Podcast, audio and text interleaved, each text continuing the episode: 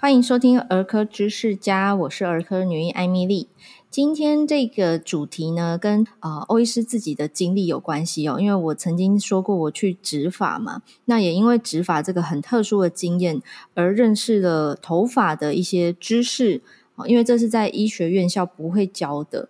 那在植发过后呢，我开始注意到，其实养护头发的根本是养护头皮。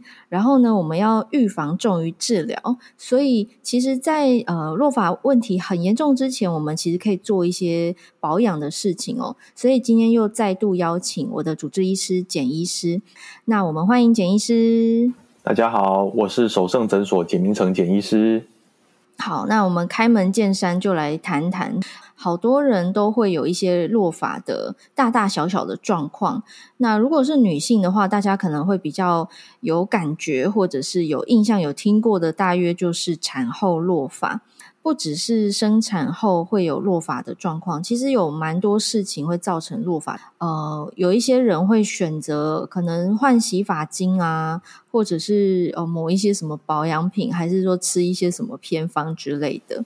但我们今天想要从比较专业、比较科学哈、比较知识层面来谈这个居家生发这件事情。是，诶，我自己接触居家生发也是因为做植发，我才知道。哈，原来要从年轻就开始做，为什么要这样子呢？它是定期保养的概念吗？好，呃，其实今天我们头发本身啊，各位知道说，你不管怎么吹吹染、整烫、剪，其实你没有痛觉，原因就是因为头发本身它是没有生命力的。我们真正有生命力的呢，是头发底下的那个毛囊啊，这个毛囊呢住在我们的头皮里面。所以今天真正会让你不管是毛囊萎缩，或者是呃头发有任何的变化的，但这个问题都会出在我们的头皮跟毛囊。所以大家关心的是头发长出来几根，头发长得怎么样？可是实际上呢，我们真正有生命生命力的，或者是倒过来说要保养要治疗的，反而是头皮还有头皮里面的毛囊。今天我们的毛囊住在头皮里，那各位其实平常会保养脸，对不对？像 Emily，你也会保养脸，然后擦擦保湿啊、防晒。没错。那其实脸皮跟头皮它是连在一起的。今天我们的脸皮会老，头皮也就会老。当头皮老的时候呢，它的机能哦，这机能里面包含了什么？它里面的腺体啊，甚至它里面的血管、它的血液循环，去供给我们毛囊的这些呃必要的组织，其实都会慢慢的退化。所以相对的。我们看到的头发，就是因为毛囊它的不健康。那毛囊不健康，常常往往就是因为头皮它的机能在慢慢的退化。哦，所以其实讲白了，它就是一个我们健康程度的呈现。就是今天这个个体哈，它身体越健康，其实相对的，它的头皮、它的毛囊、它的呃所谓生机，嗯，毛囊的生机好像也是会比较好的，对不对？对。因为你讲到一个很大的重点哦，我我我们时常在做植发，那在做植发的时候呢，我们就会取下一个完整的毛囊单位，那这里面当然就包含了那个很小很小的那一颗毛囊。嗯，其实整体而言，我们从呃病人术前的病史，比如说他抽不抽烟，他有没有良好的生活习惯，然后他头皮的状态。其实最终最终我们会看到它毛囊长什么样子，所以一个时常抽烟、时常熬夜，然后呃作息不正常的人，他的毛囊相对真的长得很不健康。所以说毛囊确实会反映一个人的健康程度。当然，我只能看到健康不健康，我不太知道。当然，每个人背后不健康的原因有很多种，可是很简单，它真的会反映在毛囊上，反映在毛囊上，也就是头发的表现哦，它的强壮啊，它的光泽啊，它的这些弹性，其实最终都会反映着一个人的健康与不健康。对，我，我其实，在术前跟学长闲聊的时候，我们有谈到，呃，以前学长你做微整，嗯，然后你会从这个啊。呃我们该讲病人还客人，从这个呃患者身上呢，看到他的一些纹路哈，也许他打肉毒好了，他想要除掉皱眉纹。你，那常常皱眉的人，他过着什么样的呃生活品质，可以略窥一二哦。那今天头皮好像也是这样，就是抽烟的跟压力大的，或者是呃年纪啊。呃有没有肥胖哦？等等都会影响整个毛囊啊、头皮的健康。嗯，那这就是为什么我们需要做所谓的头皮保养、定期保养哦。是的，不管有没有要植发，都需要做这个。我们广义的讲居家生发，其实就是我们平常好好对待自己的头皮嘛，对不对？是的，呃，今天很多人会说，医生到底洗头会不会帮助生发？对，就是应该换过来说，就是呃，当然你好好洗头，它可能不见得会帮你长出头发来，嗯，可是当你有弱发，或者是开始有稀疏脆弱发，你还不好好洗头，还不好好对待你的头皮，那这样会恶化的更快。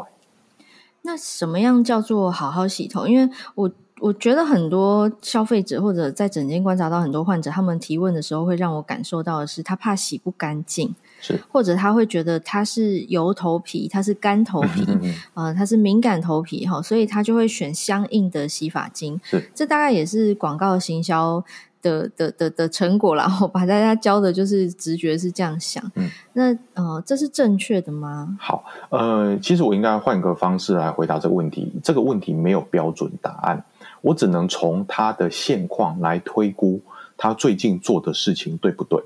怎么说？因为其实比每个人头皮其实也是有分油性、中性、干性，甚至比如说呃有发炎性的头皮，有脓泡型的敏感型的头皮，其实各式各样的头皮。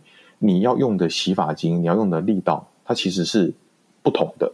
所以有人说，到底一天洗两次，一天洗一次，两天洗一次，这个真的没有标标准答案。甚至换到同一个人身上，就像很多女生，她夏天会有夏天的保养品，冬天会有冬天的保养品，也一样的，洗头也是这么说。你其实，在不同的时间点、不同的季节，甚至不同的国家，你对待你的头皮的方式也会不一样。好。那所以回到呃，我在诊间，患者问我说：“医生，那那我的洗头到底要怎么洗？”那我就会去看他的头皮。如果他的头皮现况是健康的，那我大概可以预测，我应该我应该说，我大概可以推定他这一个月内，或者他这两个礼拜内，他做的事情是对的。那我就跟他说：“哦，那你现在就保持现况。”那相对的，如果说他现在的头皮哇，很发炎很严重啊，然后一直脱屑，然后呃头皮屑很多，然后油垢很多，那就是表示他最近的清洁力不够。那另外有些他出现干裂，甚至啊，我们用头皮镜观察，因为我们的毛孔应该跟你的那个头发是整个密合很紧的，可是有些人因为过度清洁，所以他的毛孔变得很大，就是他原本的角质都已经被他破坏了。那变成一个赤裸裸的头发，然后就悬在我们的那个毛孔附近。大家简单说，就是我们可以用头皮镜去检查这件事情。反而过度清洁的人，他的角质会变得很敏感，然后他的毛孔会变得很空，然后变成说他头发也是抓不抓不紧的这个概念。所以今天到底要怎么洗头？我觉得我只能说，就是近期你做的对或不对，大概是这个方式。哇，学长，你的比喻很很好懂诶，因为女生真的的确就是冬天、夏天保养品可能是两套。我自己的浴室里面光洗发精就有四种，我自己有四罐洗发精，这样很好啊。就的确就是按照呃简医师所说的哦，那个季节不同，然后肤况、头皮状况不同，跟诉求不同，那我会用不同的洗发精。有些可能是一个礼拜用一次的，有些是天天用的。嗯，嗯，那另外，刚刚我也听到一个很多人会疏忽的，或者是说，呃，过度的去执行的一件事情，就是角质的养护。我讲养护哦，我不是讲去角质哦，嗯，因为好多人喜欢帮脸去角质，然后延伸的就觉得头皮也要去角质。嗯，然后我发现，就是法郎卖那种头皮去角质的疗程或产品，好像蛮多人都会接受买单的，我都很纳闷，为什么头皮要去角质嘞？我的脸都。不一定需要了耶，所以头皮真的需要吗？好，呃，你说对了，呃，其实我们常常看到头皮屑啊，或者是呃有头皮屑，然后所以要去角质。我我常跟我坐在我前面的患者说，其实头皮屑是无辜的。对，你看到那个屑屑，它真的很无辜。你想象哦，你的脸上如果出现了屑屑，其实。你会想办法把那个屑屑去掉吗？你应该会想象说啊，我的脸皮出了什么事情，是不是做错了什么而导致这些屑屑？所以，同样的头皮屑的出现，其实不是屑屑本身有问题，而是你的头皮或者是你对待你头皮的方式有问题。而这个时候，你还拼命的去去屑，这个时候就是等等是一个大错误。而且，甚至其实健康的头皮本来就会有新陈代谢的功能。本来就是我们正常二十八天代谢一次，老废角质自然就会代谢掉。所以在正常健康的情况底下，我们不需要刻意的去角质。这些去屑产品，它反而有的时候它只是帮你做一个清洁，但是真正有屑屑出现的时候，这时候是个警讯，是告诉你说你的头皮真的有问题了。那应该是不是要换个方式来对待它？换个方式是说比较温和的清洁，是不是？就是不要洗太大力，不要用皂。对，这个时候啊，又会牵扯到你的头皮状况，因为其实清洁不够也会造成角质堆积，清洁过头也会产生这种干性的屑屑。呃，我觉得一般人也比较难分辨这件事情。但是大部分啊，以我现在看到的，反而大部分都是清洁过头而产生的。因为现代人其实接触到这些清洁用品是很简单的，对，所以我我比较少碰到清洁不够，反而是呢清洁过头，因为可能呃原本是中性的，啊就我一拼命的呃去用那个去污力很强，其实不需要。或者刚刚提到用肥皂好了，因为肥皂它都是弱碱或者是强碱性的，那但是呢我们的头皮基本上是。各位一定听过什么 pH 五点五嘛？对，其实甚至我们的头皮哦，它的它比 pH 值五还要再小。这个跟因为我们头皮的菌相是有关系的。但简单说，我们头皮是偏酸、偏弱酸的，所以你反而一酸碱中和之后，你的头皮为了回到它自己的呃酸碱值，它反而会耗消耗更多的能量。所以我比较是不建议用肥皂，所谓的什么天然手工香皂这些东西，基本上它都是碱性的。那这些东西，其实我觉得对头皮都是不好的。对，我在整间很很像顺口溜一样，我就会说，不管是什么手工皂、母乳皂、精油皂、马赛皂都不行。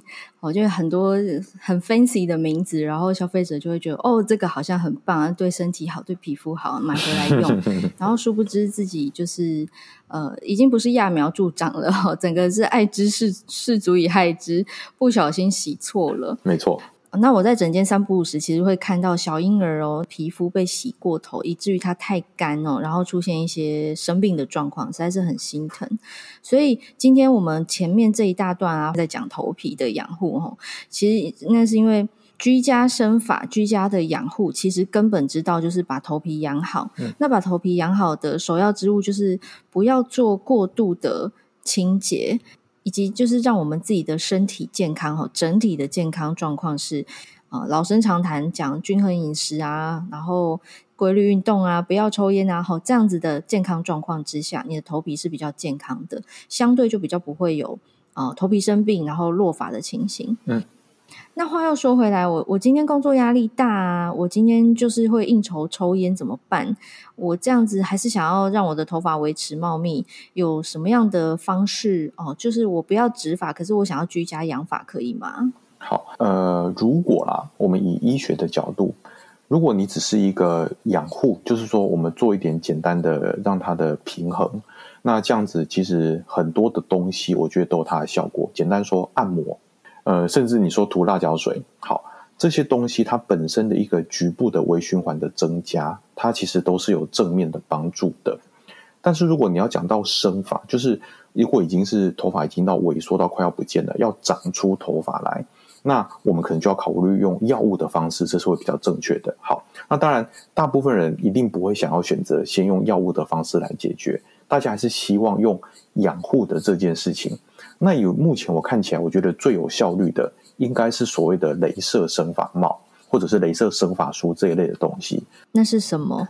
好，这一类的东西，我先说，它本身它就是一个我们讲 photomodulation，就是一个呃光调节作用，是像我们那个皮肤爱美要打镭射那种镭射光能造成的一些改变吗？对，广义是这样子，photo photomodulation 就是这个光调和作用这样子，然后产生它接下来的一些生物生理的反应。那我刚刚为什么会特别提到镭射生发帽？因为这个东西它是有很有效率的。简单说，就是你可能一天规律的，或者是两天规律的做二十分钟左右，它就有一定的效果。第一个，它有增加局部微循环的效果；跟第二个，它有简单抗发炎的效果。要一个再生的概念哦，要一个我们呃组织一个呃比较有生命力的这个概念里面，那当然就是做好血液循环。增加血液循环，很多东西都会相对变好。那第二个抗发炎，因为今天当我们头皮有状况的时候，多半嘛，可能就是会有什么阻塞啊，有呃过敏啊，或者是感染这些小状况。